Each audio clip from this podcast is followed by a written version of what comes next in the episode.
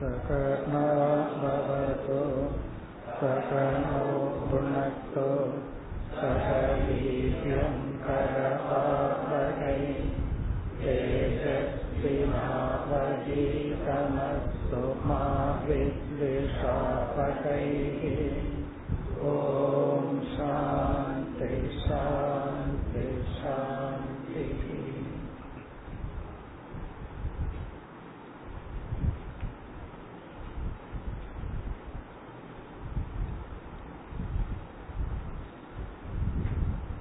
पदिनोरावद् श्लोकम् सम्यकेतद्व्यवसितम्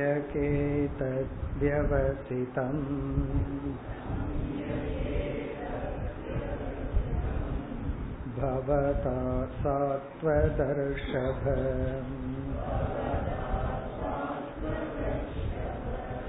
यत्पृच्छसे भागवतान् धर्मां त्वं विश्वभावनाम्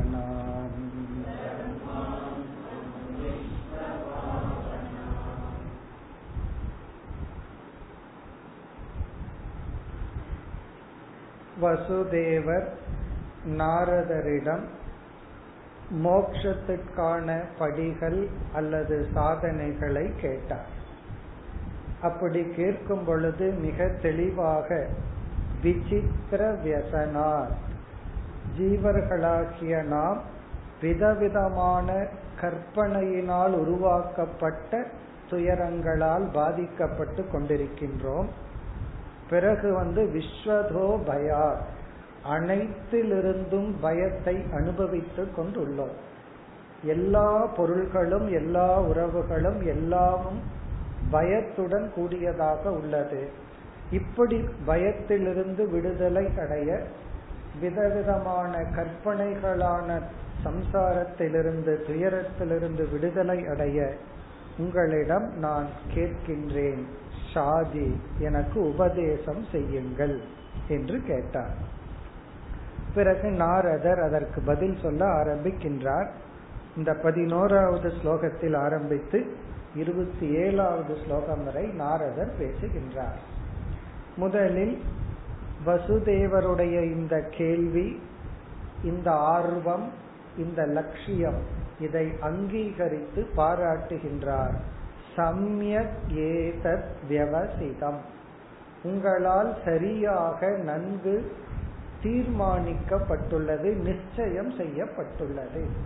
இந்த மோக்ஷத்துக்கான ஞானத்தை சாதனையை பற்றிய அறிவை நீங்கள் இப்பொழுது நாடியுள்ளீர்கள்.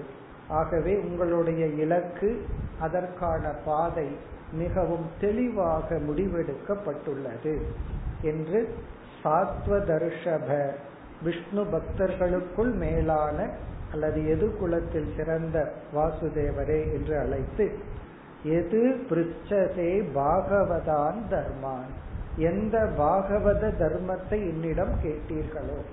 இங்கு பாகவத தர்மகங்கிறதனுடைய பொருள் மோக்ஷத்துக்கான உபாயம் சாதனைகள். காரணம் ஒவ்வொரு இலக்குக்கு ஒரு சாதனை இருக்கு. ஆனா இங்கு நீங்கள் ஈஸ்வரனை அடைய பகவானை அடைய சாதனை கேட்டுள்ளீர்கள். விஸ்வபாவனான். அது அனைத்து ஜீவராசிகளையும் தூய்மைப்படுத்துகின்ற மோட்சத்தை கொடுக்கின்ற சாதனையை நீங்கள் கேட்டுள்ளீர்கள். என்று இந்த ஸ்லோகத்தில் வசுதேவருடைய நிச்சயத்தை அங்கீகரிக்கின்றார். நம்ம சில சமயங்கள்ல நல்ல விஷயத்தை நிச்சயம் பண்ணுவோம். ஆனா அந்த நிச்சயத்திற்கு ஒரு அங்கீகாரம் கிடைக்கவில்லை என்றால் அந்த நிச்சயம் நம்மை விட்டு சென்று விடும் என்ன அங்கீகாரம் கிடைச்சாலும் சில சமயம் சென்று விடுறத பார்க்கிறோம். இங்கு வந்து அதற்கு ஒரு அங்கீகாரம் கொடுக்கின்றார். உங்களுடைய நிச்சயம் முடிவு சரியானது. இனி அடுத்த ஸ்லோகத்தில் இந்த பாகவத தர்மத்தை எப்படி அனுஷ்டிக்க வேண்டும் என்று சாரமாக கூறி அதனுடைய பலனையும் கூறுகின்றார். அல்லது இந்த பாகவத தர்மத்தின் பெருமையையும் கூறுகின்றார். அதாவது மோக்ஷ மார்க்கத்தின் மேன்மை இந்த மோக்ஷ மார்க்கம்ங்கிற சாதனையை அனுஷ்டிக்கும் கிரமத்தை சுருக்கமாக நாரதர் கூறுகின்றார். பதி பனிரெண்டாவது ஸ்லோகம். श्रुतोऽनुपठितोऽध्यातः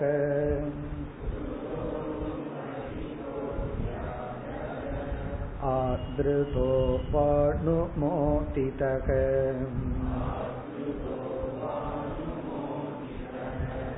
सद्यः पुनाति सद्धर्मः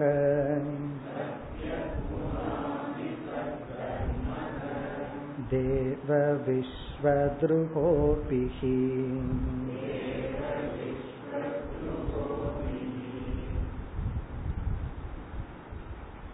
இந்த சாதனை எப்படிப்பட்ட சாதனை மோக்ஷத்துக்கான இந்த ஞான யோகம் ஞான யோகம்ங்கிற மார்க்கத்தை எப்படி பின்பற்றுவது அதனுடைய சில அடிப்படை நியமங்கள் என்ன அதை கூறுகின்றார் ஸ்ருதக ஸ்ருதக என்றால் இது கேட்கப்பட வேண்டிய ரூபமான சாதனை.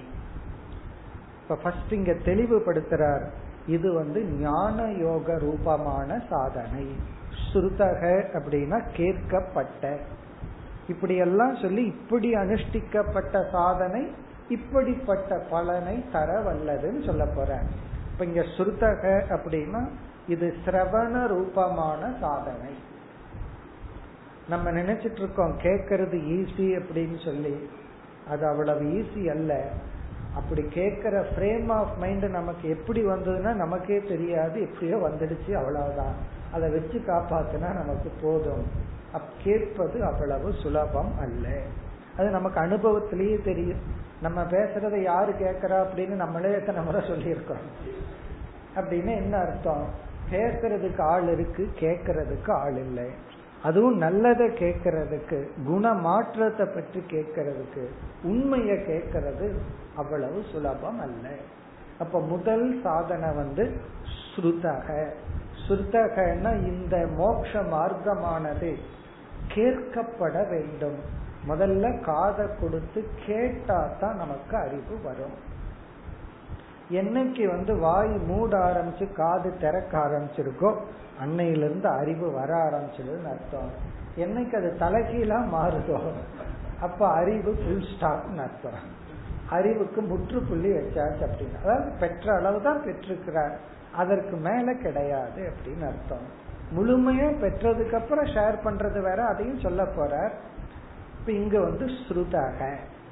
இனி அடுத்த சாதனை என்ன? அடுத்தபடி என்ன? அணுபடித்தக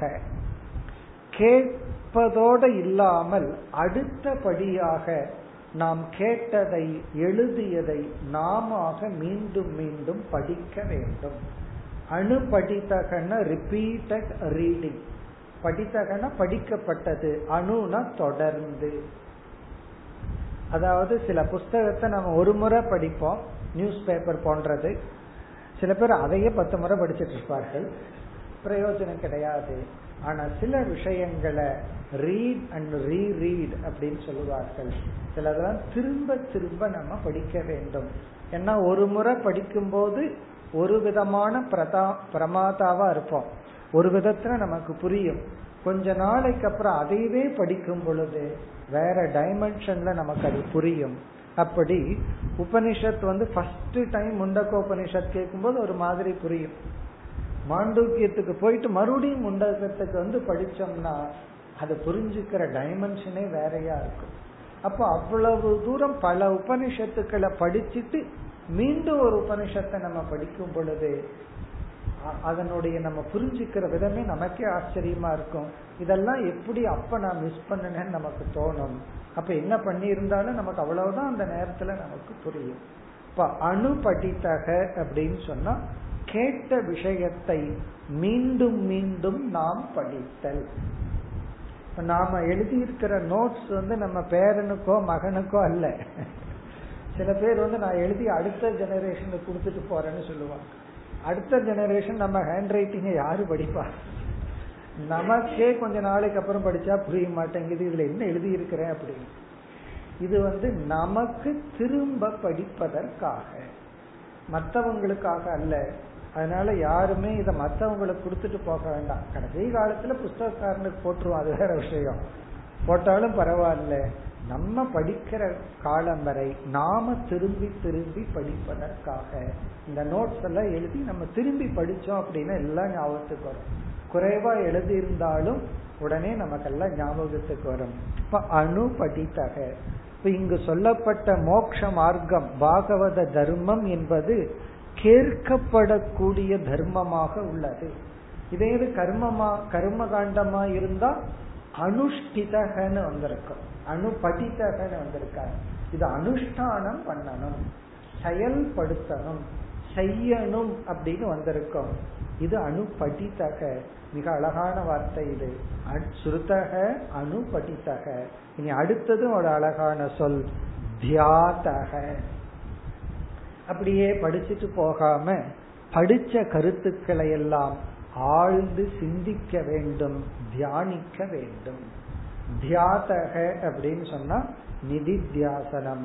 அந்த கருத்துக்களை எல்லாம் அதுக்கப்புறம் புஸ்தகத்தின் துணை இல்லாமல் புஸ்தகத்தையும் டிபெண்ட் பண்ணாம நம்ம அந்த கருத்துக்களை சிந்திக்க வேண்டும்.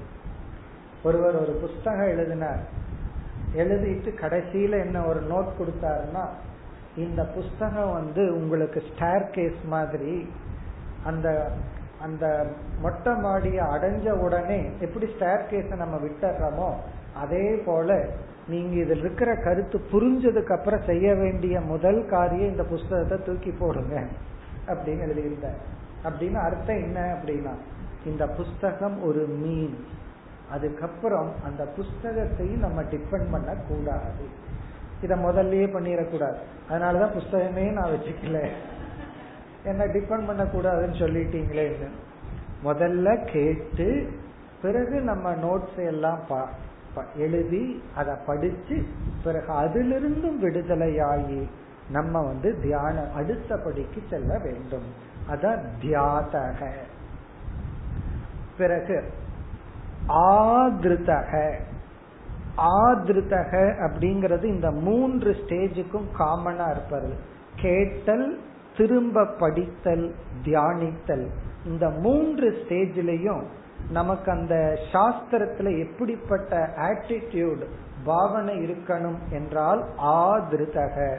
ஆதிருதகன வித் ஃபெய்த் நம்பிக்கையுடன் ஸ்ரத்தையுடன். ஆதிருதக அப்படின்னு சொன்னா ஸ்ரத்தையா. ஸ்ரத்தையுடன் முழு நம்பிக்கையுடன் பக்தி பூர்வமாக உணர்வு பூர்வமாக இங்க ஆதிருத்தகன்னா மரியாதையுடன் ரெஸ்பெக்ட் அர்த்தம். வித் லவ் அண்ட் ரெஸ்பெக்ட் நம்ம படிக்கிற சாஸ்திரத்துல ஒரு அன்பு இருக்கணும் ஒரு மரியாதை இருக்கணும். அப்படி ஆதிருத்தகன்னா அந்த பயபக்தின்னு சொல்றமல்ல அப்படி. இத கேட்கறது படிக்கிறது பிறகு தியானிக்கிறது.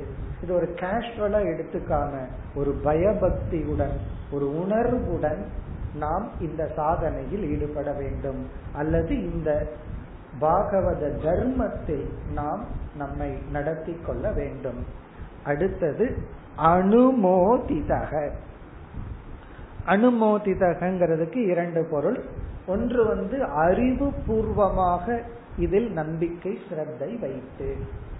அனுமோதனம் அப்படின்னா இன்டலக்சுவலி கன்வின்ஸ்ட் அக்செப்டட் ஏன்னா சில விஷயங்கள் நமக்கு ஆரம்பத்துல புரியாது. அப்ப நம்ம என்ன பண்ணணும்? புரியலையேங்கிறதுக்காக அந்த விஷயத்தை நீக்காமல் அது புரியும் அப்படின்னு சொல்லி அதுக்கு நமக்கு பக்குவம் வரணும் அப்படின்னு சொல்லி அறிவு பூர்வமாக இதை ஏற்றுக்கொண்டேன் அறிவு பூர்வமா நமக்கு புரியற வரைக்கும் அறிவு பூர்வமாக ஏற்றுக்கொள்ள வேண்டும்.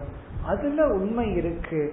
அந்த உண்மை எனக்கு தெளிவாகிறதுக்கு காலம் எடுத்துக்கொள்ளும் அந்த நம்பிக்கையுடன் அறிவு பூர்வமாக ஏற்றுக்கொள்ளுதல்.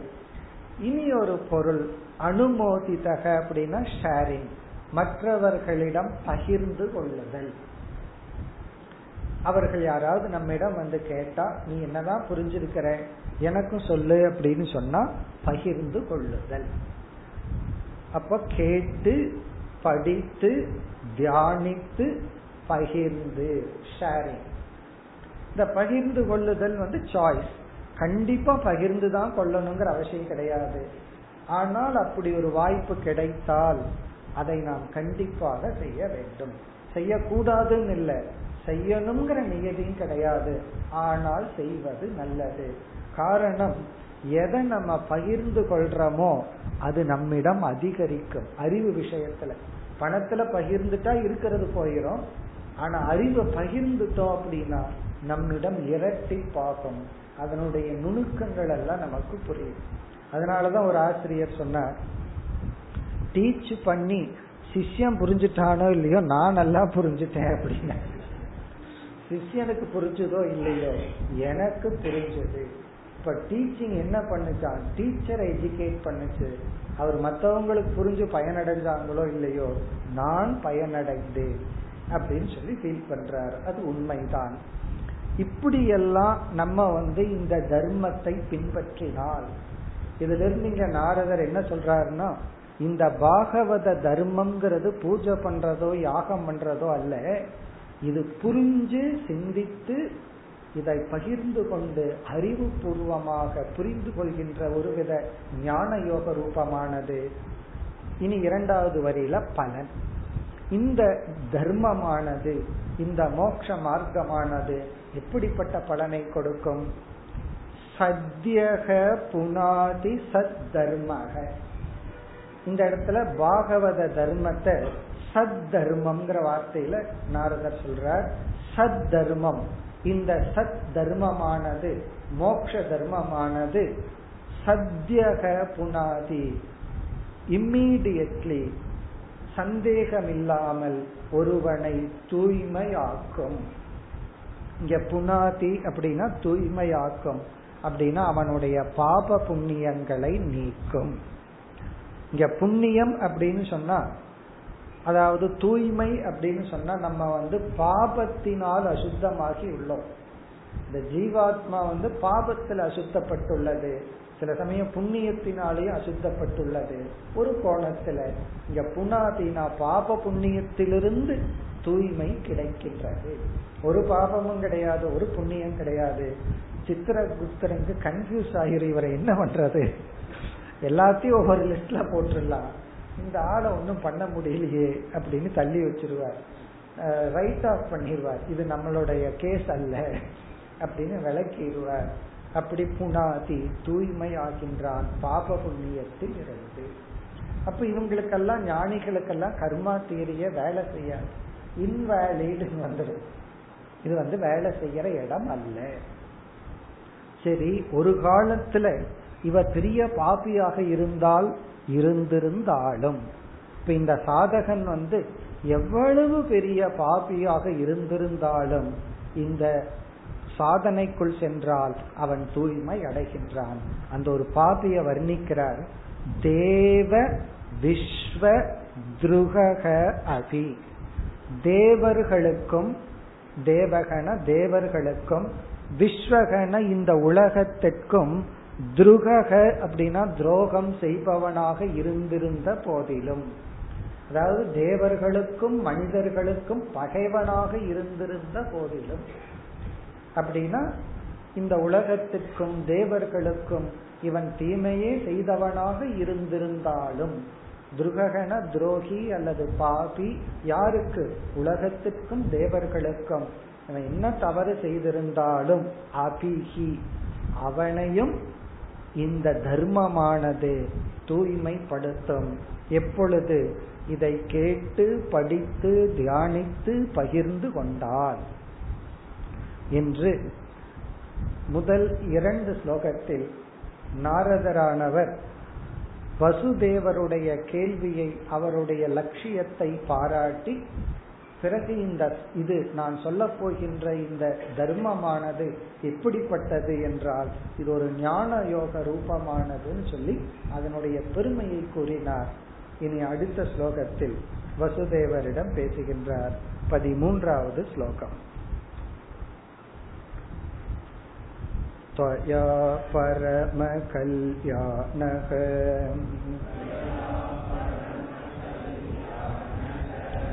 पुण्यश्रवणकीर्तनः।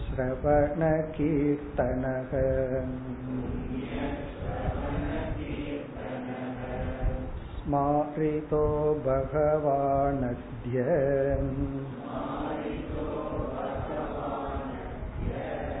देवो नारायणो मम।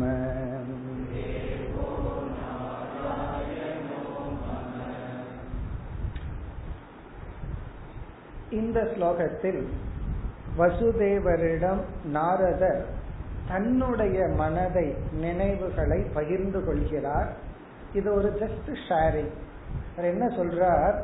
உங்களிடம் வந்து வசுதேவராகிய உங்களிடம் வந்து இப்படி உரையாடுவதில் எனக்கு நாராயணன் ஞாபக வருகின்றார் ஞாபகப்படுத்தப்படுகின்றார். ஏன்னா விஷ்ணுவினுடைய அவதாரம் தான் கிருஷ்ண பகவான். அவரையே மகனாக கொண்டவர் வசுதேவர். ஆகவே உங்களிடம் நான் உரையாடும் பொழுது உங்களுடைய பிரசன்ஸ்ல இருக்கும் பொழுது எனக்கு கிருஷ்ணர் ஞாபகத்துக்கு வருகிறார். அவர் மூலமாக நாராயணன் என்னுடைய ஸ்மிருதிக்கு வருகின்றார். அதாவது நீங்கள் நாராயணனை எனக்கு நினைவூட்டுகிறீர்கள். அதுதான் இதனுடைய சாராம்சம். ஏன்னா ஒவ்வொருத்தரும் நம்ம பார்க்க வந்தா அவரை யாரையாவது நம்ம நினைவூட்டுவார்கள். அப்படி உங்களை நான் பார்க்க வரும்போது எனக்கு யார் ஞாபகத்துக்கு வருகிறார்கள்? நாராயணன் தான் வருகின்றார் என்று ஜஸ்ட் ஒரு ஷேர் பண்றார். துவயா உங்களால் நாரதர் வசுதேவர்கிட்ட சொல்றார் வசுதேவரான உங்களால் ஸ்மாரிதக ஞாபகப்படுத்தப்படுகிறீர்கள். யார் பரம கல்யாணக மேலான மங்கள சொரூபியான இங்க கல்யாணம்ங்கிற வார்த்தைக்கு மோக்ஷம் அர்த்தம். பரம கல்யாணகன மேலான மோக்ஷ ரூபமான மங்கள ரூபமான சுக ரூபமாக உள்ள புண்ணிய சிரவண கீர்த்தனக. சிரவணம்னா அவரை பற்றி கேட்டாலும் கீர்த்தனகன அவரை பற்றி பேசினாலும் புண்ணியம். புண்ணியம்னா இந்த இடத்துல சுகம் மகிழ்ச்சி. அவரை பற்றி கேட்டாலும் அவரை பற்றி பேசினாலும் ஒரு மகிழ்ச்சியை கொடுக்கக்கூடிய புண்ணியத்தை கொடுக்கக்கூடிய சந்தோஷத்தை கொடுக்கக்கூடிய பரம கல்யாண ரூபமாக மங்கள ரூபமாக இருக்கின்ற பகவான் தேவக நாராயணக. பகவானான தேவன் நாராயணன். மம ஸ்மாரிதக எனக்கு உங்களால் ஞாபகப்படுத்தப்பட்டுள்ளது. இப்ப பகவான் தேவனான நாராயணன் உங்களால் எனக்கு இப்பொழுது ஞாபகப்படுத்தப்பட்டுள்ளது. நாராயணன்கிற வார்த்தைக்கு நமக்கு பொருள் தெரியும். நாரம் அப்படின்னா ஜீவராசிகள் அயனம்னா இலக்கு லட்சியம் பிராமாயணம் அப்படின்னு சொல்றமே. அதே போல நாராயணன். அந்த அயனம் அப்படின்னா இலக்கு.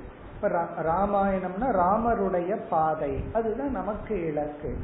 அப்படி ஜீவராசிகளினுடைய இலக்காக இருப்பிடமாக விளங்குகின்ற அந்த நாராயணன் உங்களால் எனக்கு ஞாபகப்படுத்தப்பட்டுள்ளார். இனி பதினான்காவது ஸ்லோகம்.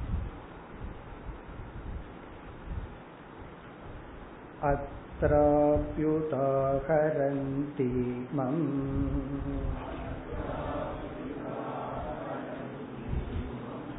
इतिहासं पुरातनम् आर्षभानां च संवादम्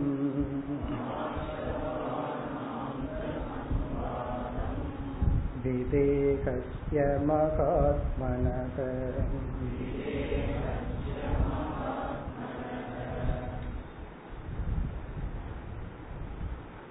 வசுதேவருடைய கேள்விக்கு நாரதர் தன்னுடைய மனதில் இருக்கின்ற அறிவை அல்லது கருத்துக்களை கூறுவதற்கு பதிலாக நாரதர் என்ன நினைக்கின்றார் நிமி என்ற ராஜாவுக்கும் ஒன்பது நவயோகிகளுக்கும் நடந்த உரையாடலை வசுதேவருக்கு சொல்லலாம் என்று அவர் முடிவு செய்கின்றார். தான் புரிந்து கொண்ட கருத்தையும் சொல்லலாம். ஆனா இந்த இடத்துல நாரதர் என்ன நினைக்கிறார்? வசுதேவருக்கு நாம் அவருடைய கேள்விக்கு பதிலாக ஒரு ராஜாவுக்கும் ஒன்பது ரிஷிகளுக்கும் உள்ள நடந்த அந்த உரையாடலை அவருக்கு கூறலாம். அப்படின்னு முடிவு செய்து இந்த நவ யோகிகளையும் அந்த ராஜாவையும் இனிமேல் அறிமுகப்படுத்த போறார். யார் இந்த நவயோகிகள்? அவர்களுடைய பேக்ரவுண்ட் யார் இவர்கள்? என்று அதை அறிமுகப்படுத்தி பிறகு அப்படியே நாரதர் என்ன பண்ணுவார்? இந்த யோகி இந்த கேள்வியை கேட்கிறார். நிமி இந்த கேள்வியை கேட்கிறார். அதற்கு இந்த யோகி பதில் சொல்றாருன்னு சொல்லி இந்த நவயோகி சம்பாதம் தொடர போகிறது. இப்ப இங்கதான் அறிமுகப்படுத்துறார். எப்படி அறிமுகப்படுத்துறார்? அத்திர அபி உதாகரந்தி இப்ப இந்த விஷயத்தில் அத்திர அப்படின்னா இந்த விஷயத்தில் இப்ப இந்த விஷயத்தில்னா எந்த விஷயத்தில்?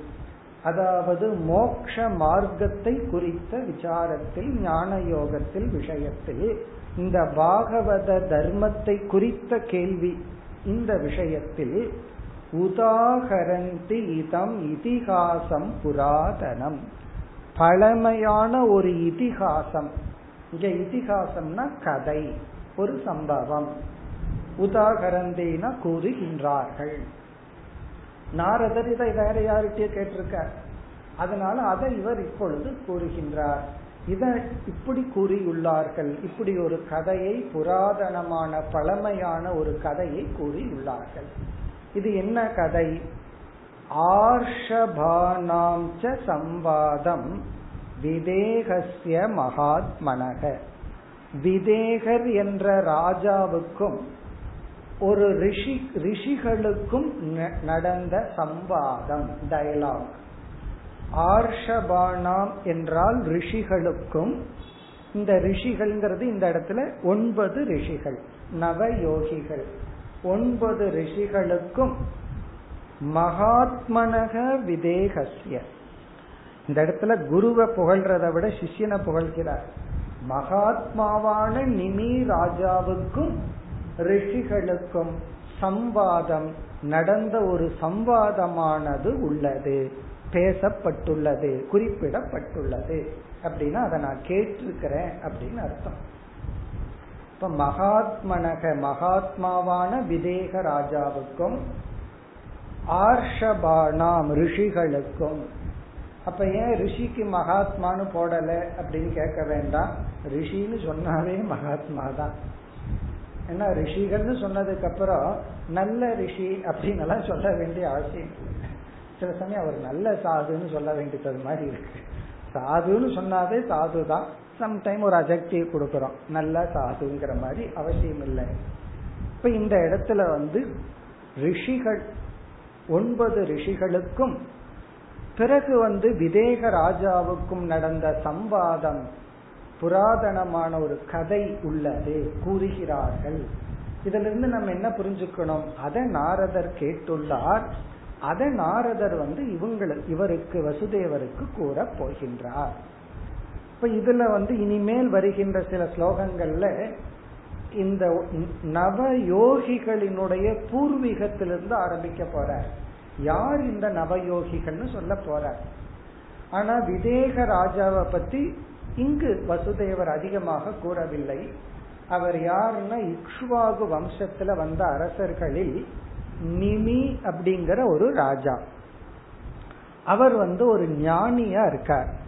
ஆகவே அவருக்கு வந்து விதேகர்னு ஒரு பெயர் ஜனகர் அப்படின்னு ஒரு பெயர் வருகிறது.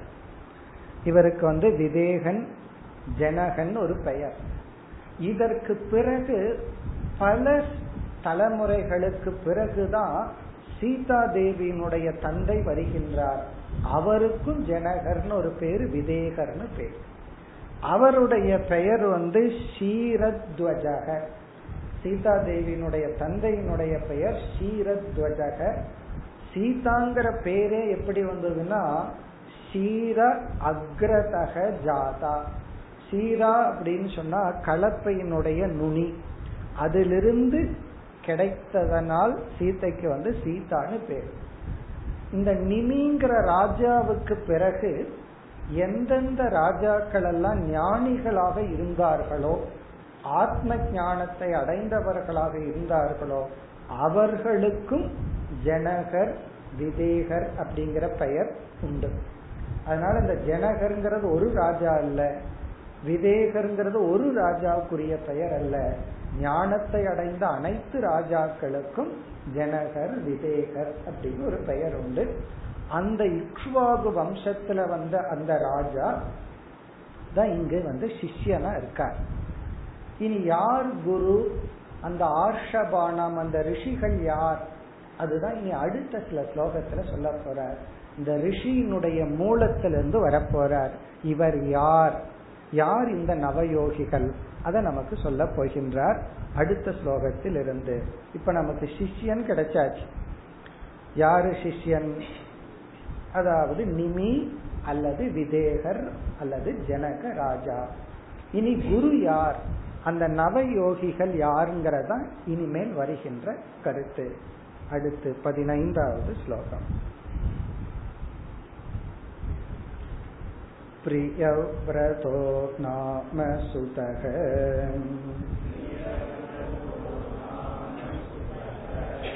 मनो स्वायुम्भुवस्य जग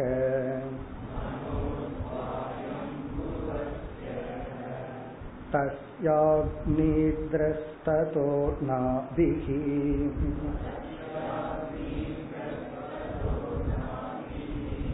ऋषभस्तत्सुतस्मृतः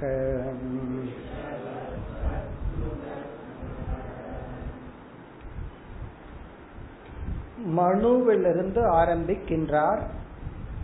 சாயும் புவசிய மனோகோ. மனு என்ற ஒருவர் இருந்தார். ஒரு ராஜா ஒரு பெரிய மகான் இருந்தார். அவருடைய மகன் அந்த மனுவுக்கு வந்து ஸ்வயம்பு என்று பெயர். ஸ்வாயம்புவு அப்படின்னு சொன்னா அவருக்குள்ள பெயர் அவருடைய பெயர். சுயமா தன்னுடைய பெருமையில் வாழ்பவர் மேலானவர். அந்த மனு. அந்த மனுவினுடைய மகன் பிரியவிரதக அஞ்சு ஜெனரேஷன்ல இருந்து ஆரம்பிக்கிறார். நம்ம நவ யோகிகளுக்கு முன்னாடி இப்ப அஞ்சாவது ஜெனரேஷன்ல இருக்கோம். அவருடைய மகன் யார் அப்படின்னு சொன்னா இரண்டாவது மனு முதல் இரண்டாவது பிரியவிரதக அப்படின்னு அவருடைய மகன். பிறகு தஸ்ய ஆக்னித்ரக மூன்றாவது பிரியவிரதக அவருடைய பையன் வந்து ஆக்னித்ரக. ஆக்னித்ரக என்பது அவருடைய மகன். இவங்கெல்லாம் ரொம்ப நல்லவங்களா இருந்ததுனால அவங்க பேரெல்லாம் இன்னும் மனசுல இருக்கு. ஒரு பெரிய மகானா இல்லாதவங்க எல்லாம் அப்படியே பேர் இல்லாம போயிடுறார்கள் அதனாலதான் இங்க அந்த அதுல இருந்து ஆரம்பிக்கிறார் ஆக்னித்ரக. அவருடைய மகன் நாபிகி. ஆக்னிதரக அவருடைய மகன் நாபிகி. அவருடைய மகன்தான் ரிஷபக தத் சுதக ஸ்மிருதக. அவருடைய மகன்தான் ரிஷப தேவர் இப்ப நம்ம ரிஷபருக்கு வந்திருக்கோம் அஞ்சாவது. இவருடைய மகன்கள் தான் நவ யோகிகள் இந்த நவ யோகிகளுடைய அப்பா யாருன்னா ரிஷப தேவன் இப்ப ரிஷபருக்கு வந்திருக்கோம். மனு பிரியவிரதக இரண்டாவது ஆக்னி திரக மூன்றாவது நான்காவது நாபிகி ஐந்தாவது ரிஷப தேவக இனி யார் இந்த ரிஷப தேவன் இவர் யார் அப்படின்னு சொல்லி இவரை பற்றி சில கருத்துக்கள் சொல்லி இவங்க இவரிடம் இருந்து எப்படி இந்த நவ யோகிகள் தோன்றினார்கள் அப்படின்னு வரப்போகின்றது அடுத்து பதினாறாவது ஸ்லோகம்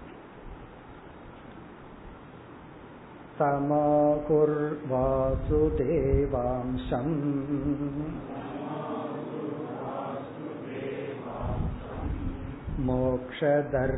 मोक्षधर्मविवक्षया अवतीर्णं सुतशतम्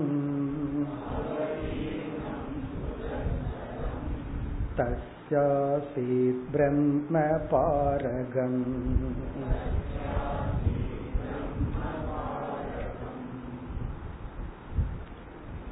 இப்பொழுது நமக்கு ரிஷபதேவர் ரிஷபர் என்ற ஒருவர் வந்துள்ளார் அவர் யார் அவரை பற்றி என்ன சொல்கிறார்கள் அதை கூறுகின்றார் தம் ஆகுகு. இந்த ரிஷபரை என்ன சொல்கிறார்கள்? அவரை பற்றி என்ன பேசுகிறார்கள்? அப்படின்னா சில சமயம் நம்ம கேட்கறோம்ல என்னை பத்தி அவங்க என்ன பேசிக்கிறாங்க அப்படின்னு சொல்லி. அப்படி இந்த ரிஷப தேவரை பற்றி என்ன சொல்கிறார்கள்னா வாசுதேவ அம்சம்.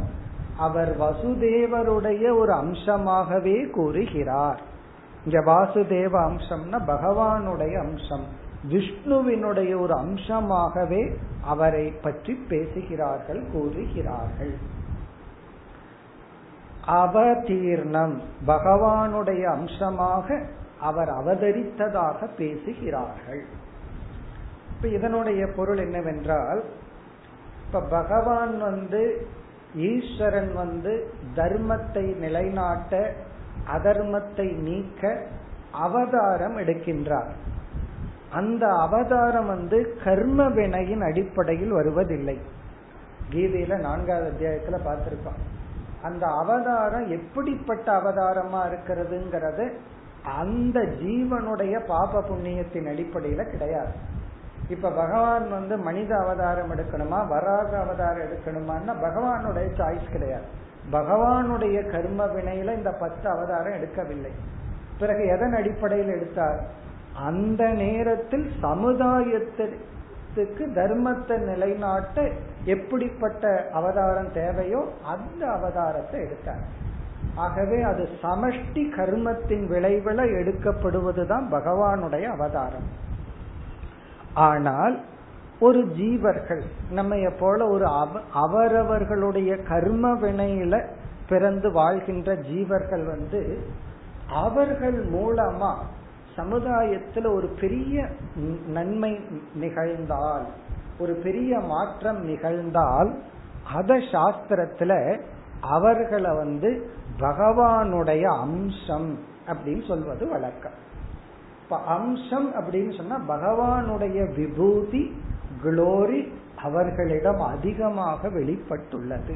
இதத்தான் பகவான் கீதையில பத்தாவது அத்தியாயத்திலையும் பதினோராவது அத்தியாயத்திலையும் சொன்னார்.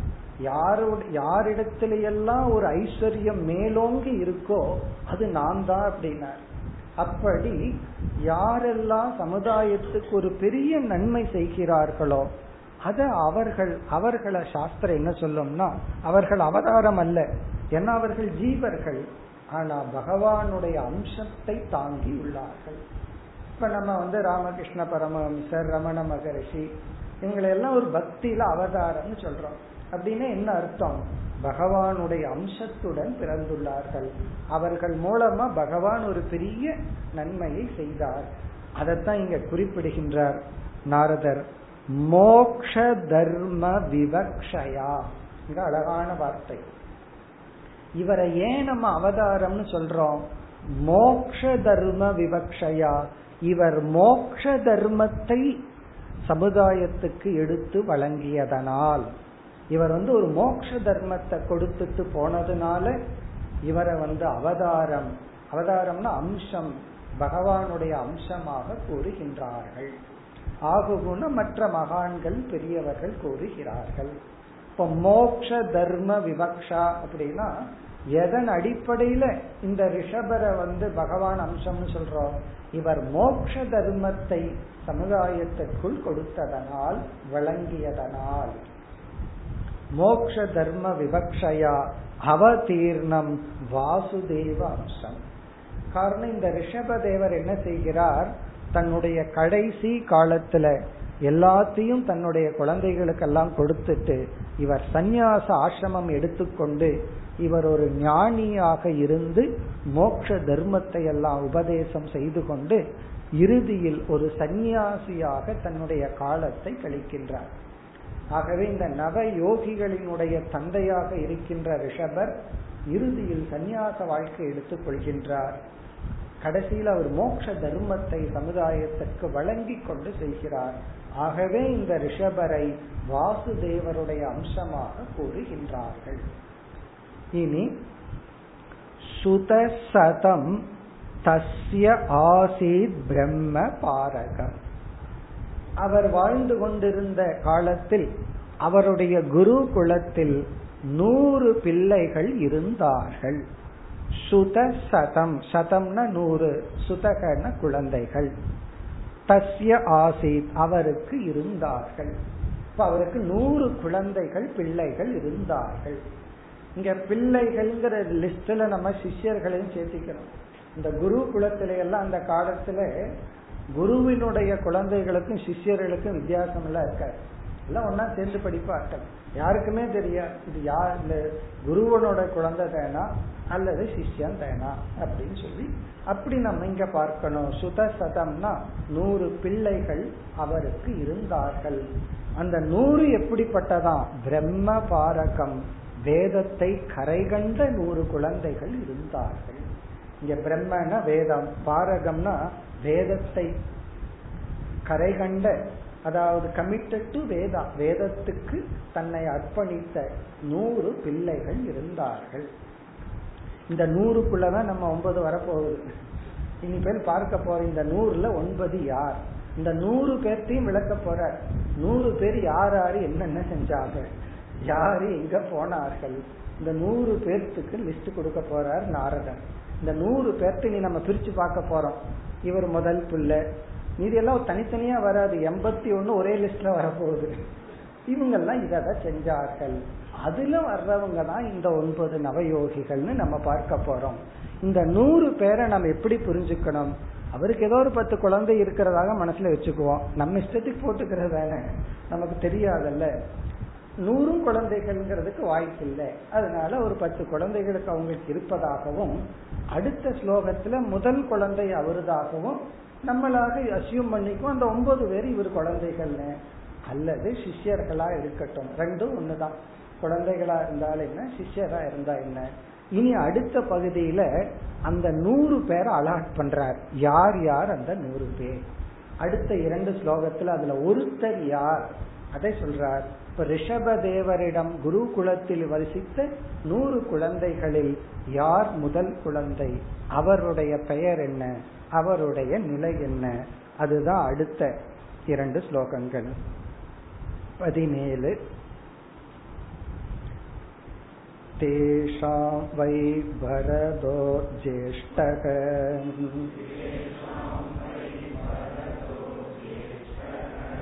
नारायणपरायणः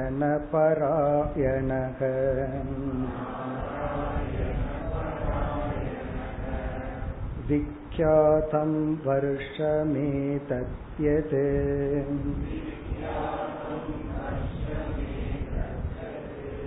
नाम्ना भारतमद्भुतम्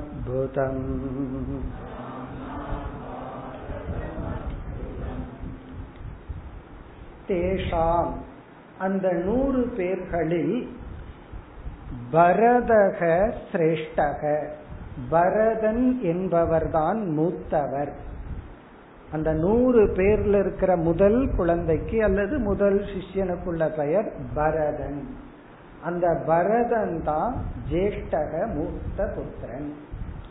இப்ப நூறுல ஒண்ணு வந்தாச்சு. மீதி தொண்ணூத்தி பிறகு சொல்ல போற பரதன் தான் சிரேஷ்டன். அவர் எப்படிப்பட்டவரா இருந்தார்? அதாவது மூத்தவர் ஜேஷ்டகன்னா மூத்தவர். நாராயண பராயணக. நாராயணனையே லட்சியமாக கொண்டு வாழ்ந்தவர். அப்ப இவர் வந்து ஒரு ஆன்மீகவாதி. ஆன்மீகவாதினா அதை தப்பா எடுத்துக்கூடாது. இந்த அரசியல்வாதி போல. ஆன்மீகவாதின்னு சொன்னா மோட்ச மார்க்கத்துக்கு செல்பவர். நாராயண பராயணக. நாராயணனையே பரமாக கொண்டவர் இது வந்து பரதரை பற்றிய ஒரு கருத்து. பிறகு இரண்டாவது வரியில சொல்றார் விக்யாதம் வருஷமேதது. இந்த நம்ம பூமியானது இப்ப நாம் வாழ்ந்து கொண்டிருக்கின்ற இந்த நாடானது இவருடைய பெயரில்தான் பாரதம் என்ற பெயர் பெற்றது. நம்ம நாட்டுக்கு பாரதம்ங்கிற பெயர் இவருடைய பெயருக்கு பிறகுதான் வந்தது. இவருடைய பெயரில்தான் இந்த நாடு பாரதம் என்ற பெயர் பெற்றது. அதுக்கு முன்னாடி வந்து நம்ம நாட்டுக்கு வந்து அஜநாபக அப்படின்னு பெயர் அஜநாபகங்கிற பெயரை உடைய இந்த நாடு பரதருக்கு பின்னாடி இந்த நாடு வந்து பாரதம் என்ற பெயர் பெற்றது. அதைத்தான் சொல்றார். விக்கியாதம் அப்படின்னா பெயர் பெற்றது.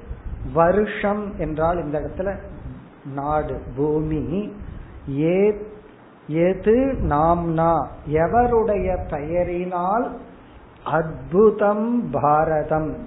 இந்த அற்புதமான பாரதம் என்ற ஒரு பெயர் வந்ததோ அது இவருடைய பெயரினால்தான் இப்ப இவருக்கு பிறகுதான் இந்த நாட்டுக்கு அற்புதமான பாரதம் என்ற பெயர் பெற்றது. இப்ப ஏதோ இந்தியான்னு சொல்லிட்டு இருக்கிறோம். ஆனா பாரத் மாதா கி ஜெயின்னு தானே சொல்றோம். பாரத நாடுன்னு தானே சொல்றோம். இப்ப இந்த பாரத நாடுங்கிற பெயர் இந்த இவரிடமிருந்து தான் நமக்கு கிடைத்தது.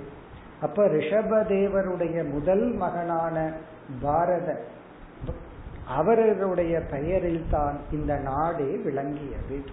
இப்ப அற்புதம்னா மிக மேலான பெருமை வாய்ந்த இந்த பாரதம் என்ற நாம்னா பெயரை உடைய ஏதத் வருஷம் இந்த நாடு விக்கியாதம். யாருடைய பெயரில் விளங்கியதோ அவர்தான் இந்த பரதர் சரி இனி அவருடைய நிலை என்ன? அவருக்கு என்ன ஆயிற்று? அதுதான் அடுத்த ஸ்லோகத்தில் வருகின்றது.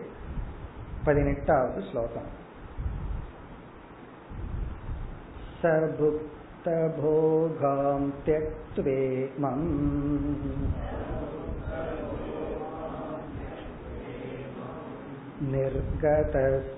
निर्गतस्तपसाहरिम्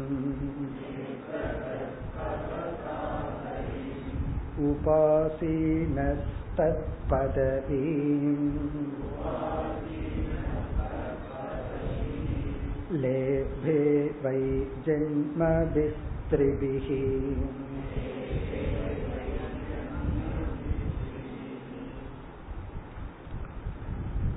இந்த பரதர் என்ன ஆனார் அதுதான் இந்த ஸ்லோகத்தில் நாரதர் கூறுகின்றார் இந்த பரதர் வந்து ரிஷபதேவருடைய மூத்த மகன் அவர் வந்து பஞ்சஜெனி என்ற ஒரு அரசியை திருமணம் செய்து கொண்டு அவருக்கு ஒரு ஐந்து குழந்தைகள் பிறக்கின்றார்கள்.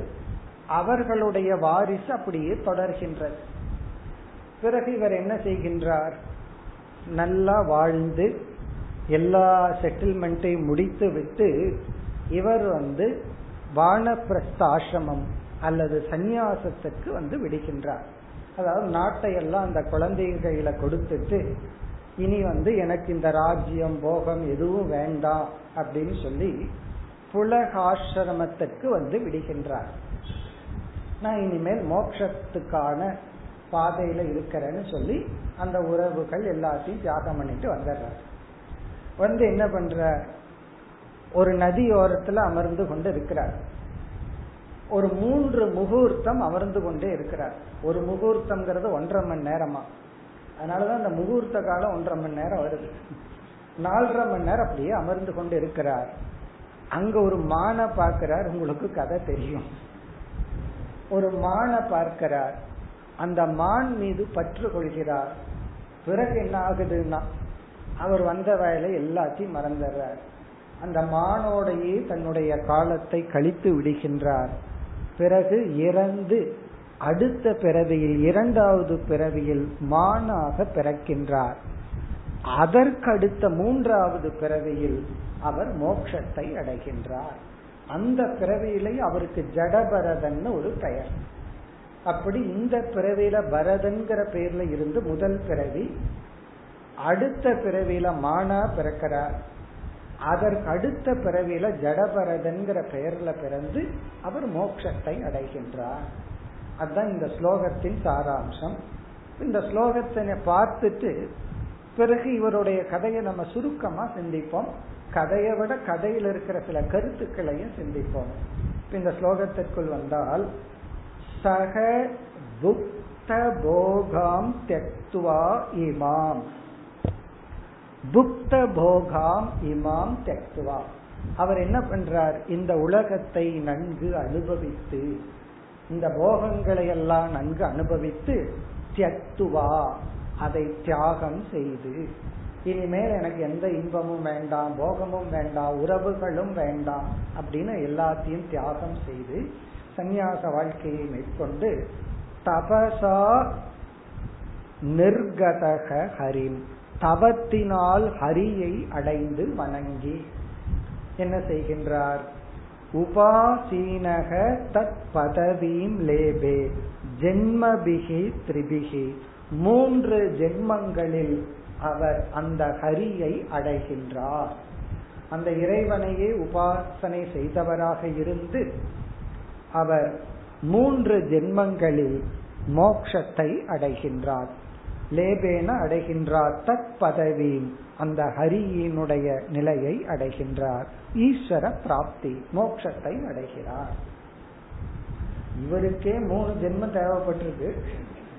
சில பேர் மூணு வருஷம் வேதாந்தம் படிச்சா ஓவரான்னு கேட்டுறாங்க.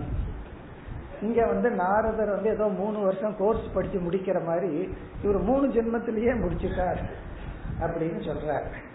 இப்ப இவருக்கே மூணு ஜென்மம் தேவைப்பட்டுச்சுன்னா ஃபில்லப் நம்மளே முடிவு பண்ணிக்க சொல்றாங்க யாராருக்கு எவ்வளவு ஜென்மம் தேவைன்னு சொல்லி. ஸோ இந்த ஜடபரதனுடைய கதையை கதை நமக்கு தெரிஞ்சதுதான் அழகான கதை. இதுல சில நல்ல கருத்துக்கள் இருக்கிறதுனால சுருக்கமா பார்ப்போம். நீங்க கதைய விளக்கமா படிக்கணும் தெரிஞ்சுக்கணும்னா பாகவதத்துல ஐந்தாவது ஸ்கந்தத்தில் ஏழுலிருந்து பதினான்காவது அத்தியாயம். இப்ப நம்ம இருக்கிறது பதினோராவது ஸ்கந்தம். ஆனா பாகவதத்தில் இந்த பரதருடைய கதை ஜடபரதமான பிறந்தது அங்க என்ன நடந்துச்சு? அந்த விளக்கமான கதை வந்து ஐந்தாவது ஸ்கந்தம் அத்தியாயம் ஏழு டு பதினான்கு. அதுல விளக்கமா வருது. ஏழுல ஆரம்பிச்சு பதினாலுல அவர் மோட்சத்தை அடைகிறார் அதுக்குள்ள மூணு ஜென்மம். இப்ப இதனுடைய சாராம்சத்தை நம்ம பார்ப்போம். என்ன நடக்குது அப்படின்னு சொன்னா இவர் உறவுகளை எல்லாம் தியாகம் பண்ணிடுறார்.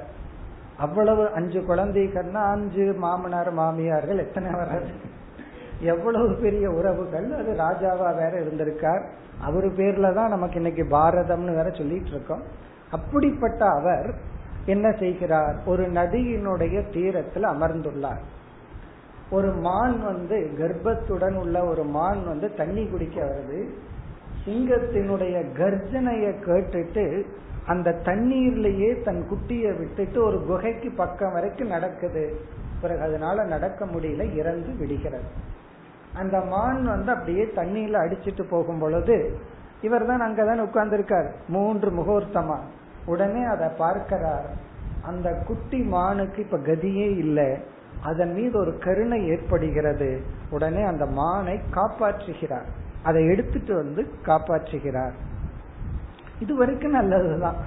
இதே இது வேடங்கையில கிடைச்சிருந்தா என்ன ஆயிருக்கும்னா அடுத்த வேலை லஞ்ச் ஆயிருக்கும் அந்த மான். இவர் என்ன பண்றார்? அந்த மானுக்கு கதி இல்லை அப்படின்னு சொல்லி அதை பாதுகாக்கிறார். பாதுகாத்து அதுக்கு சாப்பாடு கொடுத்து உணவு கொடுத்து அதை பாதுகாக்கிறார். பாதுகாத்து என்ன ஆகின்றது? காலப்போக்குல அந்த மான் மீதே மனதை செலுத்தி செலுத்தி ஜபம் தியானம் ஆன்மீக சிந்தனைகள் எல்லாத்தையும் மறந்துடுறார். அந்த வருஷங்கள் அந்த பிறவி முழுவதும் அந்த மானோடையே இருந்து மான் மீதே பற்றை வைத்து அவர் இறந்து விடுகின்றார். இறந்ததற்கு பிறகு என்ன ஆகுது அப்படின்னு சொன்னா மானாக பிறக்கின்றார். அது இவருடைய இரண்டாவது ஜென்மம். இங்க மூன்று ஜென்மத்துல முதல் ஜென்மம் பரதர். இரண்டாவது மான். ஆனால் இந்த விட்டகுர தொட்டகரன்னு சொல்றமே இந்த மான் என்ன பண்ணுது? ரிஷிகள் வாழ்கின்ற இடத்திலேயே போய் மேய்ஞ்சிட்டு இருக்கு ஏன்னா ரிஷிகள் பின்னாடியே இருந்து கொண்டிருக்கின்றது. பிறகு அந்த மான் இறந்து பிறகு அவர் பிறக்கின்றார். அங்கிரஸ் கோத்திரத்தில் யாருடைய மகனா பிறக்கிறாருங்கிற ரெஃபரன்ஸும் கூட கிடையாது. மிக அழகான லட்சணங்கள் கொடுத்து இப்படிப்பட்ட தர்மவானான யாரோ ஒருவருக்கு பிறக்கின்றார். பிறந்து இவருக்கு ஜடபரதன்கிற ஒரு பெயர் வருகிறது. அந்த ஜென்மத்துல ஞானத்தை அடைஞ்சு சன்னியாசியா இருந்து மோட்சத்தை அடைகிறார். இதுதான் கதை. இதுல பார்த்தோம் அப்படின்னு சொன்னா இந்த இப்ப நம்ம ஃபர்ஸ்ட் ஜென்மத்துக்கு போயிருவோம். கடைசி ஜென்மத்தை பிறகு பார்ப்போம். இந்த ஃபர்ஸ்ட் ஜென்மத்துல இவர் வந்து எல்லாத்தையும் திறந்து காட்டுக்கு போறார். போய் அந்த மான் மீது கருணை கொள்றார். இது வந்து ஒரு உத்தம குணம்தான். யாராவது கஷ்டப்பட்டா அப்படித்தான் கஷ்டப்பட்டுட்டுன்னு சிரிச்சுட்டா பார்த்துட்டு இருக்கணும். அந்த கஷ்டம் வரும் பொழுது நம்ம மனசுல கருணைங்கிற குணம் வரணும். அந்த கருணைங்கிற குணம் அந்த அளவு நல்லது.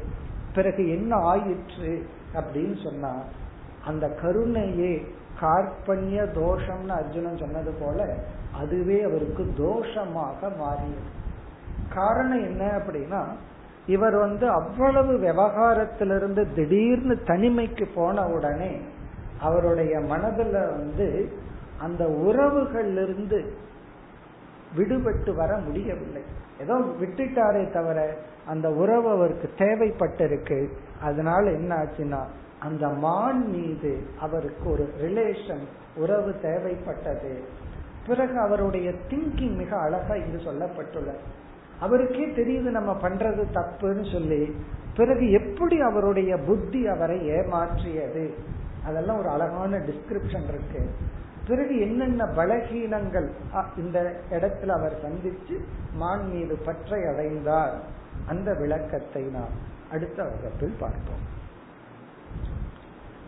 ஓம் பூர்ணமத பூர்ணமிதம் பூர்ணா பூர்ணமுதச்சதே பூர்ண